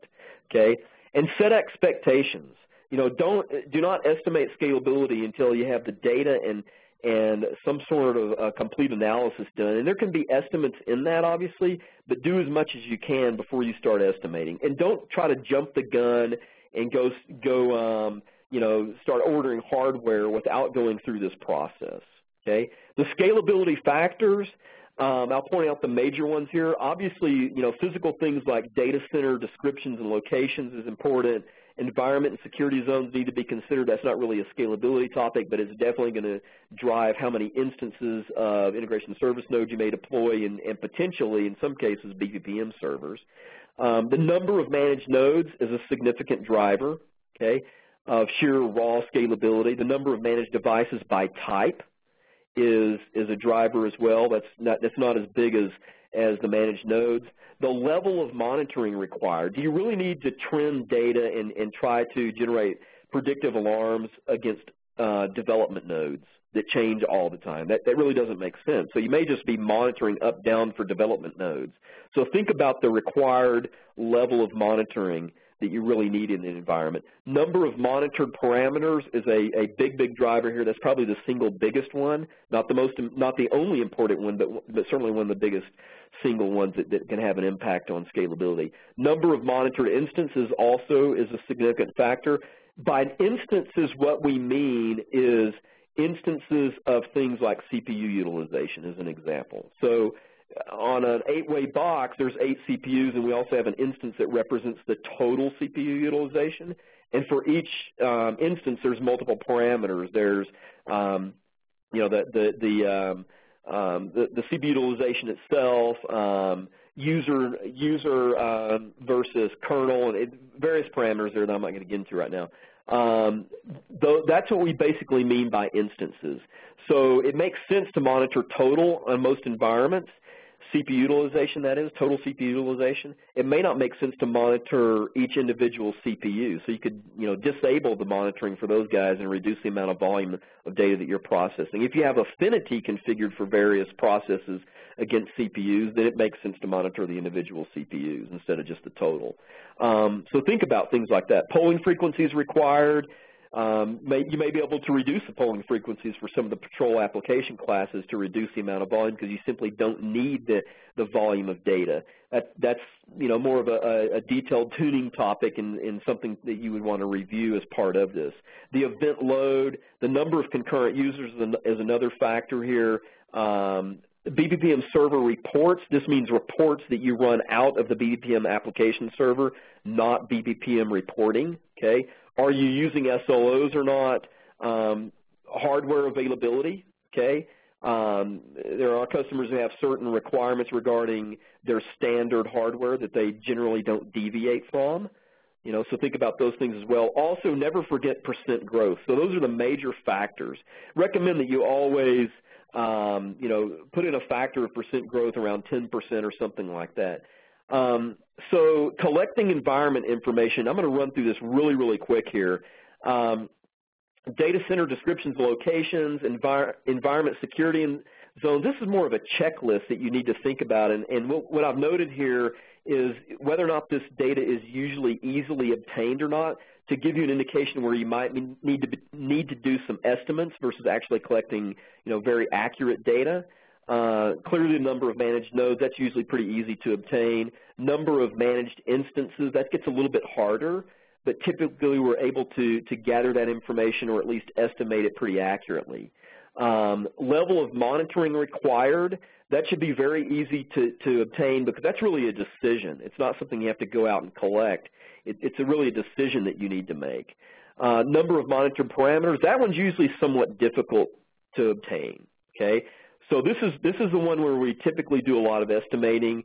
Um, include previous considerations, you know, devices, types, domains, that kind of thing as well. What's the criticality of monitoring something? Do you really need to monitor get-hit ratios and trend that from a database perspective? Um, use patrol parameter counts. That's one way to approach it.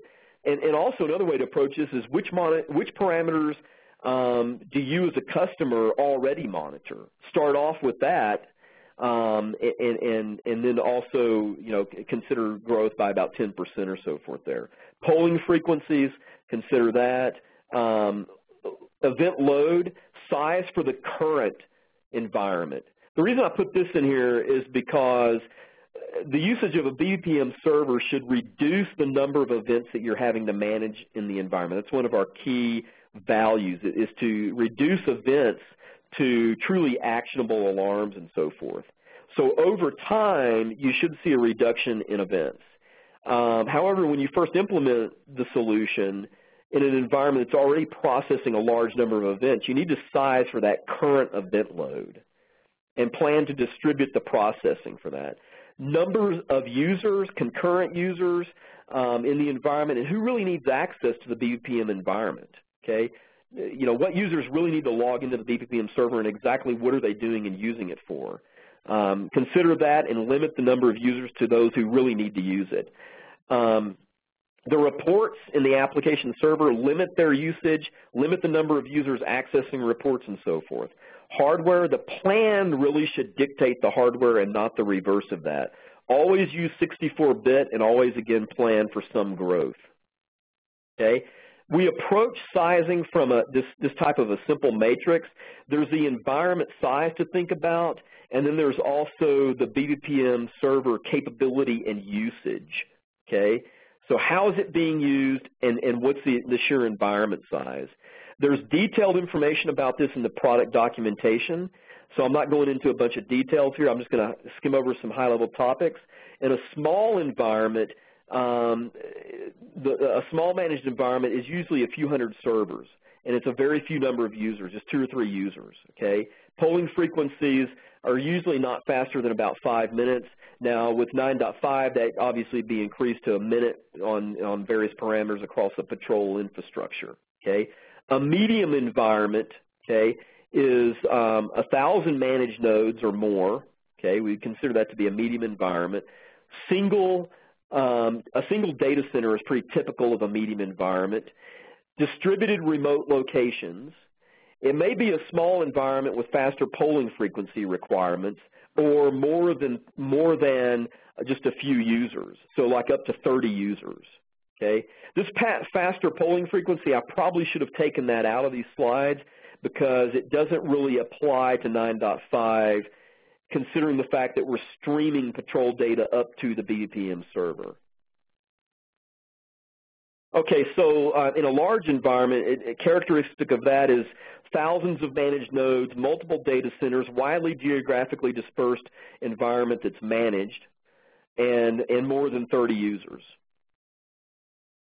Okay, um, now what about the usage scenarios? Okay, well there's data management, mainly used for trended data collection and analysis, fewer, few or no external events, all right?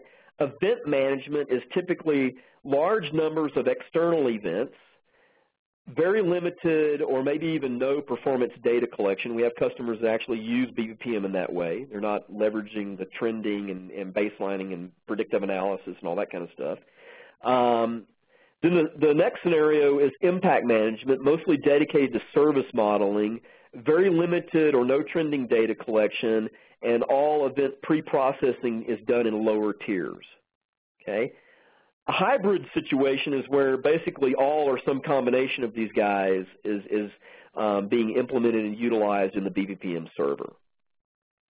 Okay, so multiple BPPM servers may be um, also used differently in one environment. That's very basic and obvious, but you know keep that in mind. The point being is that you may have a top-tier BPPM server that's not doing much more than just impact management. Okay, the sizing for it obviously is going to be different compared to a BPPM server that's doing data management, data and event management with all the trending and predictive alarming and so forth.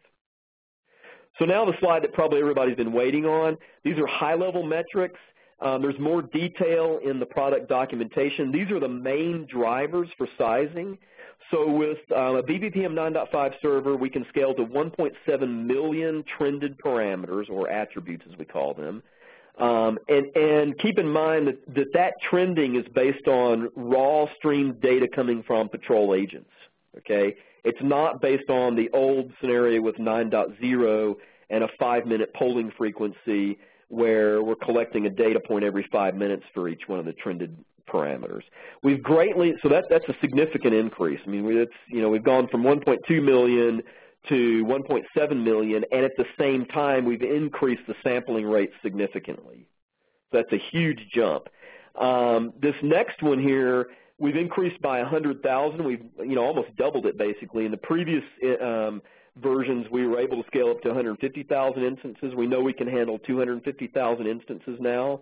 Devices, the benchmark there is 20,000 still, 100 concurrent users who are actually doing stuff in the console, looking at graphs and things like that, not just doing sitting there idly staring at events as the events pop into the console.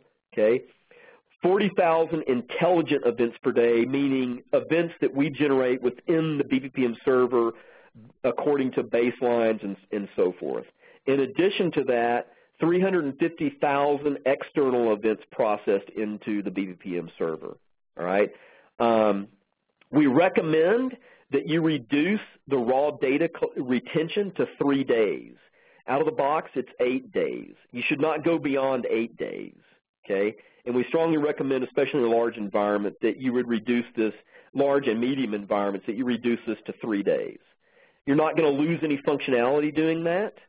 Um, and if you want, you know, more raw data retention for reporting purposes, well, you can leverage BPPM reporting for that. Okay, uh, another thing to note, I want to come back to this, this um, you know, sheer volume of parameters here and the fact that we're sampling faster in addition to increasing the sheer number of parameters. I, strongly urge you to take advantage of that, especially from the perspective of being able to look at trended data in the BPPM console without having to store the data in BPPM. Okay, so it, the combination of, of of that and this, this increased scalability should greatly increase the overall scalability of a single BPPM server for you. Integration service nodes, what's our scaling there? Um, a single instance of an integration service node can process the same number of parameters that a single BPPM server can process. However, we're recommending that you limit the number of agents connecting to a single integration service node to 900 patrol agents. Okay, it can also process the same number of instances that a server can process. Okay, these are the major ben benchmarks. There's additional benchmarks in the documentation. These are the major drivers. Okay, there's other benchmarks in, in the documentation you can read, but th these guys are the, really the major impacting drivers for scalability for the BPPM server and the integration service nodes. The sizing for these guys, I'm not going to read all this off. Um, it hasn't changed from a hardware perspective significantly, except I do want to point out that you should expect additional sizing from a storage perspective for the database. So we're recommending in a large, and these are all maximum, these, these, are, these are according to maximum capacity. So these are the large environment implementations. Um, we're recommending that, that you size for about 600 gigabytes to start off with. That's because we expect in most environments you're going to be collecting a lot more data points than we collected in the past with the previous versions up in the BPPM server. At least initially you will, and then over time you may do some tuning and so forth um, and whatnot. Okay, so uh, firewalls and protocols also have an impact on performance. So we recommend that you limit HTTPS and the tunneling capabilities to situations where you really need it and not, you know, just in, don't just use that in general. Uh, make certain that you're implementing that from a uh, absolute, you know, security requirement perspective versus just doing it for just for the purposes of, of doing it, right? So, so try to limit that as much as possible. Um, Non-HTTPS connections, you know, communicate the importance of efficient administration. Um, request that all central administration nodes have access across the environment where needed. So in other words, it obviously makes your life easier if the management tools can view the network as if the, the network is a kind of a flat open network. And, and in other words, all the management tools are allowed connectivity through the appropriate ports across the environment, you know, through the, through the appropriate firewalls and ports and so forth across the environment. Um, we've, we've reduced the number of ports um, and different processes and so forth required to stand a BPPM solution up um, in an environment quite significantly because you now no longer have to leverage patrol consoles in production and all the other older processes like um, BII for Patrol 3 and integration service processes and connecting an agent directly to a cell as well, as, well as also connecting it separately directly to the um, integration service process. You know, that's all changed and been significantly simplified. So being able to, to you know, request a smaller number of ports to access and, and open and so forth for the management environment uh, should be uh, a welcomed capability in most environments and, and help ease this. Um, I'm not going to read the rest of that off. You guys can review, you know, this, um, you know, going forward as well. Um, actually, that last bullet, I do want to talk about that very briefly here. The, the idea here is that in some environments, um, the the administration uh, folks don't have the administration folks for the for the BPPM solution don't have direct access to the integration service nodes. Okay, um, and, and, what we recommend, in, in other words, they don't, they don't, have complete access across the entire environment for uh, configuration and all those kinds of things.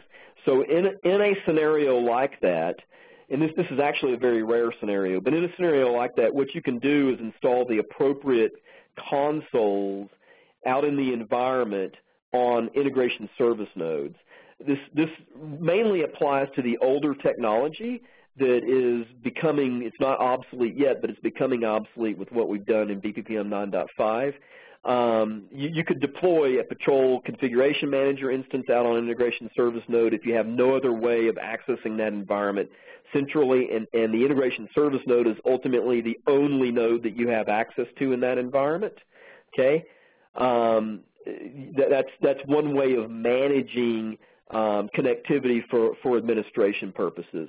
But again, with the the introduction of policies and CMA with BPPM 9.5 and how the integration service nodes communicate through the, or excuse me, how the patrol agents communicate through the integration service nodes for everything that they need, including configuration, okay, uh, because we've provided that capability, you really don't need this in most environments. Okay, that's something that I, a point that I, I forgot to mention earlier is that um, the CMA, the, the propagation of policies down to the patrol agents has changed in 9.5. So that propagation actually, the, the CMA module connects through the BPPM servers and then the agent controller process on the BPM servers connects through the integration service process and down to the agents to, to ultimately deploy the um, configuration data to the agents from the policies. So the, the, the path of communication for configuration is now ultimately the same path that is used for data collection and whatnot, simplifying the architecture from a configuration perspective, configuration management perspective. All right, so configuring for scalability, what should you consider regarding the BPPM server? Um, install the admin console on a separate node. Don't use the admin console that's installed on the BPPM server by default for day-to-day, -day, you know, administration and configuration. Separate that. Locate the operating system and, and database application server install on separate disks with its own disk controller. This would primarily apply to smaller environments where you're not installing into a SAN. Okay? Always use 64-bit. For more than five concurrent users, we recommend setting up a medium architecture type of environment and sizing for medium, even if the data is a small environment. Implement multiple BPM servers as needed. Um, some of these things are relatively obvious here. Uh, again, install the BPM server in a SAN. You must tune the JVMs. So be certain that you go and, and you look at the tuning uh, settings for the JVMs and so forth in the product documentation after you've done your install. Do not install the Oracle database on the same node if you're using Oracle, the same node as the application server that is. Um, don't install any non-BPPM server components on the BPPM application server, whether that be third-party products or other BMC components like an additional cell or um, an additional integration service process or whatever. Okay.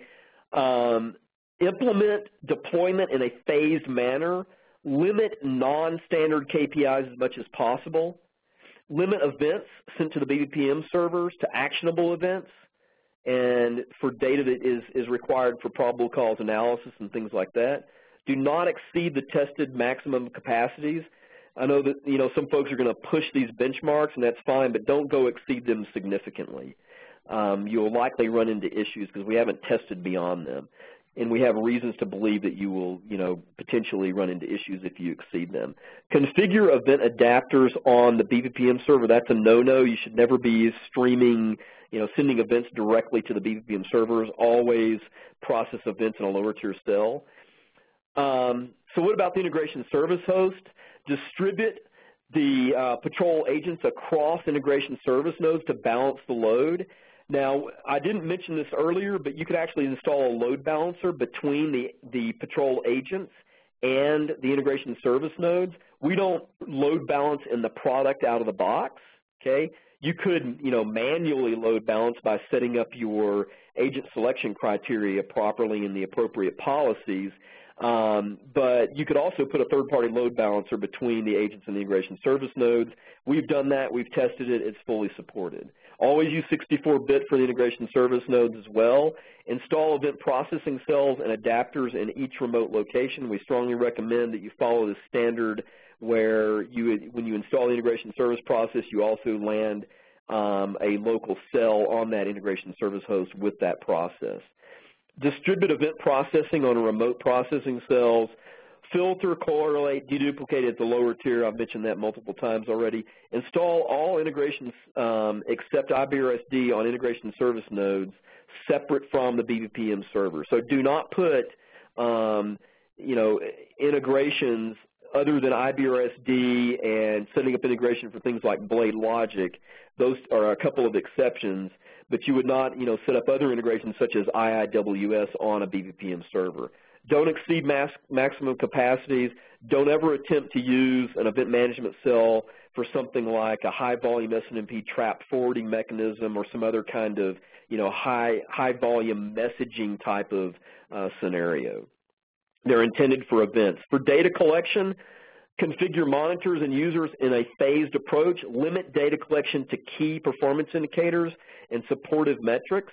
Okay, uh, limit data collection frequencies where possible, leverage the ability to visualize trends from patrol agents in the BPPM server without having to store the data in the BPPM server. I've hit on that multiple times.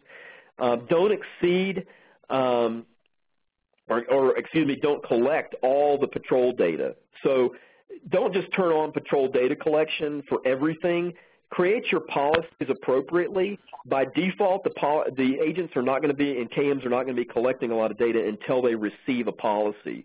So that's another change in behavior compared to previous releases.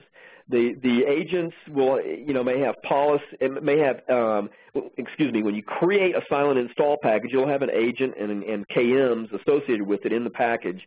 Go deploy that, but it's not going to actually be doing a lot of monitoring until the agent receives a policy. So leverage that functionality and go through a very deliberate process in, in what policies you set up and create. And don't collect unnecessary or excessive data. Um, disk and database. This is a little bit older here. Use RAID 10 or 1 in larger um, installs, uh, we recommend installing in a SAN and so forth, especially uh, with Sybase. And then from a, an Oracle perspective, use the appropriate Oracle um, in, um, uh, implementation from a, a, a disk and, and, storage perspective there.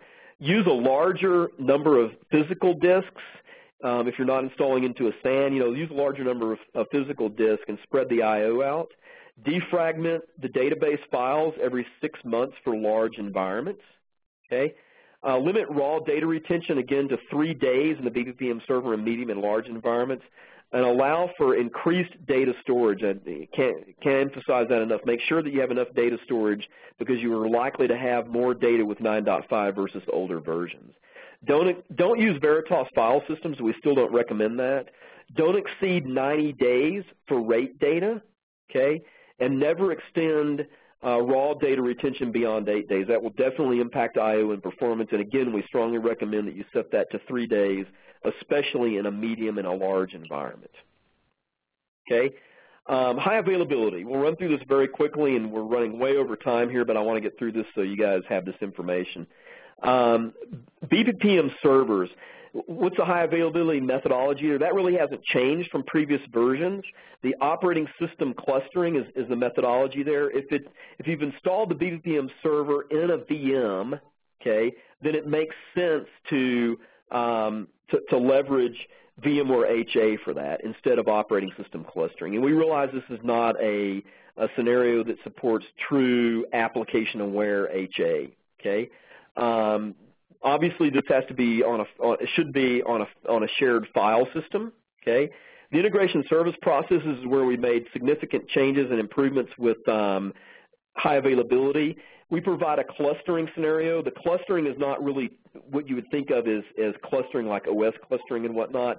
Um, instead, it is a, a, scenario where we define a cluster up in CMA, and that cluster is really nothing more than a configuration setting that tells the agents a number of different integration service nodes that it can connect to.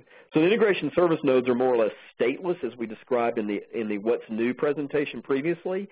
And when they connect in through an integration service process, whether they're sending events up or um, trended data up, it really doesn't matter, or both.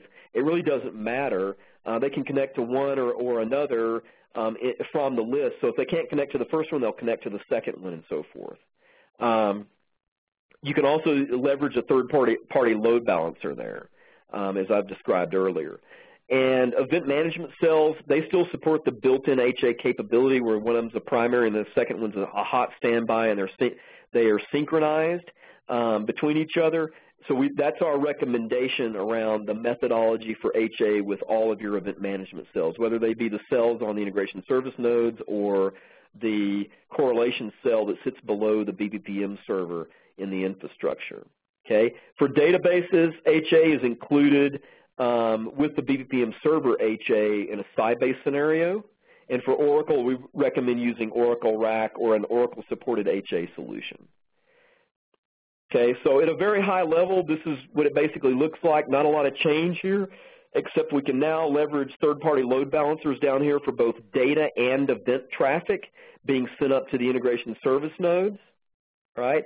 And again, the cluster that we're talking about here, it's actually an active-active type cluster. It's not really technically a cluster. Um, what I mean by that is this agent can be sending its data and events to that integration service node, and this agent can be sending its data and events to that one, and if this one can't talk to that one, it can just actively fail over to this one here. So both these guys are, are active. It's an active-active scenario. They're, they're running and configured such that, or designed such that they're more or less stateless, and they can consume this data, you know, in the manner that I've just described, such that both of them are always running. You have to consider the fact that um, if, if, you're configuring these guys and configuring policies and whatnot and you're not using load balancers, you still need to consider the fact that we recommend not exceeding about 900 agents per integration service node. Okay, so you do have to, to consider that and manually configure for that if you're not using load balancers. Okay, a little bit more detail on this from an integration service perspective. Um, always install event cells when you install the IS nodes use the default event propagation setting for the IS nodes. So you've got a couple of different, there's actually three different options there. In the install, if you install it and just choose the default settings, what will happen is the integration service node will be configured to propagate its events to the cell that's running on the same box with the integration service process. Okay, so that, that's ultimately the default setting. And the the other, th other things to think about here is use the same cell name for both of the cells. So a little bit of description around how this is configured. You, you install, when you install the integration service process and the cell, you, you, basically tell the integration service process to propagate its, event, its events to the local cell. And you also, through that same install process, you're installing the cell as well. You configure that cell as a, quote, HA cell. And let's say that this is the primary, as described here, okay? You would configure this guy as the primary cell, and you give it a cell name, something like my HA cell or whatever, okay? When you come in and install the second integration service node, you work through the same process, but you designate this cell as the secondary, and you give it the same name. So the name is really an alias for these, these two different cells, and they both have the same alias name, and the connectivity from an event forwarding perspective works such that if this integration service node can't talk to that cell, it's going to fail over, represented by the dotted line here, to the secondary cell, okay? And if this one can't talk to its local cell, okay, it, it, it, well, actually, this one, the secondary is going to connect to the primary. And if it can't connect to the primary, it's also going to fail over to the secondary. And the secondary and the primary keep each other in sync such that the primary is hot and running and processing events, the secondary is being synchronized with those events and those event status and updates and so forth. And if the primary goes down, the secondary takes over the load and will propagate, will process and propagate events upstream. Okay? So that's basically how that works. And then again, the, the integration service processes themselves are simply configured as a cluster up in CMA, and that cluster configuration is nothing more than an agent configuration that gets pushed down to the agents. So the agents attempt to connect into the primary, and if they can't connect to the primary, they'll connect to the secondary. All right, so um, install the primary and secondary host in the same subnet. Pretty strong recommendation there with you know obvious implications. And configure the IS processes in a in a cluster in CMA. Now, when you install CMA, uh, excuse me, when you install the integration service process and then go configure it in CMA, you have the opportunity to configure um, the cluster as part of the workflow process when when um, configuring the integration service nodes in CMA. We recommend that you don't follow that workflow process. We recommend that you first configure the integration service nodes um, into CMA and then go back and configure the clusters. So, you know, you have the opportunity to do either one, but it, it makes more sense and is a more logical workflow to first, you know, introduce and connect all the integration service nodes into CMA and then go back and pick which ones you want to configure in a cluster.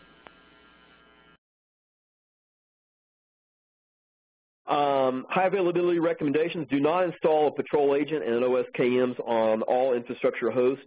Um, or, or, excuse me, do install a patrol agent and the OSKMs on all infrastructure hosts. This is not really directly high availability related. It's, it's, it's self-monitoring. We have a lot of built-in self-monitoring, but the challenge with that, which is not a product issue, is that if the, if the product has a, a severe issue, then it may not be able to alarm you and let you know that there's an issue. So you really need to monitor it externally, and that's what this bullet point's really getting getting to. Um, install the monitor the monitor KM on the agent and the um, patrol agent on the BPPM servers. Don't install it on the integration service nodes. It knows how to discover the BPPM server and monitor it, but for BPPM 9.5 integration service nodes, it doesn't know how to do that. Okay. Um, Okay, and, and don't, don't use Veritas file systems for large deployments. Um, never extend raw data retention beyond eight days. We've already talked about that. Um, skip over some of these things here so that we can wrap up quickly since we're way over time. Um, do configure clusters in CMA after you have configured integration service nodes in CMA. set up primary and secondary HA event cells in pairs so that they are the same. They have the same cell name, they have the same knowledge base. The knowledge bases and policy and data class content, you have to manually manage that. Okay? So the, the high availability and the synchronization process only synchronizes events and the event status as well as timer and timer status. It doesn't include the knowledge base uh, configuration and it also doesn't include data that's in the data classes and, and, and, it's leveraged by policy. So match table data and all those kinds of things, you have to manage the synchronization of that between the primary and secondary HA cells. Use operator system or VMware HA for patrol agent HA. Why would you want HA for a patrol agent? Well, that's necessary in scenarios where you're doing remote monitoring or you have a patrol agent that is monitoring um, a virtual environment through vCenter and so forth. The way we support that is with operating system clustering. Use SAN to SAN block level replication for Sybase HA. Use Oracle RAC or database or Oracle DBA, uh, excuse me, Oracle database.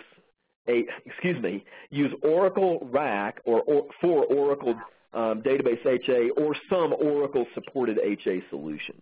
Okay. Um, do not create clusters as part of the process when configuring integration services in CMA. Uh, never propagate events to one side of a primary and secondary HA event management cell. Always propagate to the you know the single uh, use that alias naming approach for the for the primary and the secondary cell so that they ultimately have the same uh, quote unquote cell name and propagate to that to that one alias cell name. And that pretty much wraps it up. This slide has some links to our location for best practices. As Cedric mentioned earlier, you can actually um, sign up for the next sessions there as well. Um, here's a link for the BMC um, BPPM 9.5 product documentation.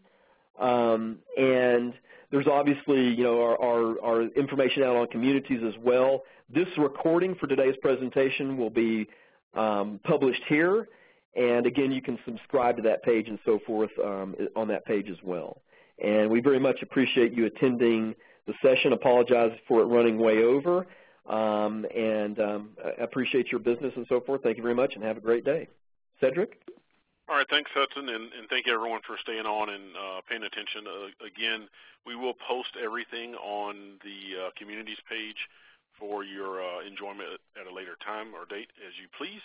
Uh, not everything will get posted at one time, but we will post the recording and the content. The Q&A will come a little bit later, but we will all get it out there. Uh, we look forward to seeing you guys at the next uh, webinar that we have, and thank you all. Have a good rest of your day or evening or afternoon. Thanks. Bye. And once again, that does conclude today's conference. We'd like to thank the patient.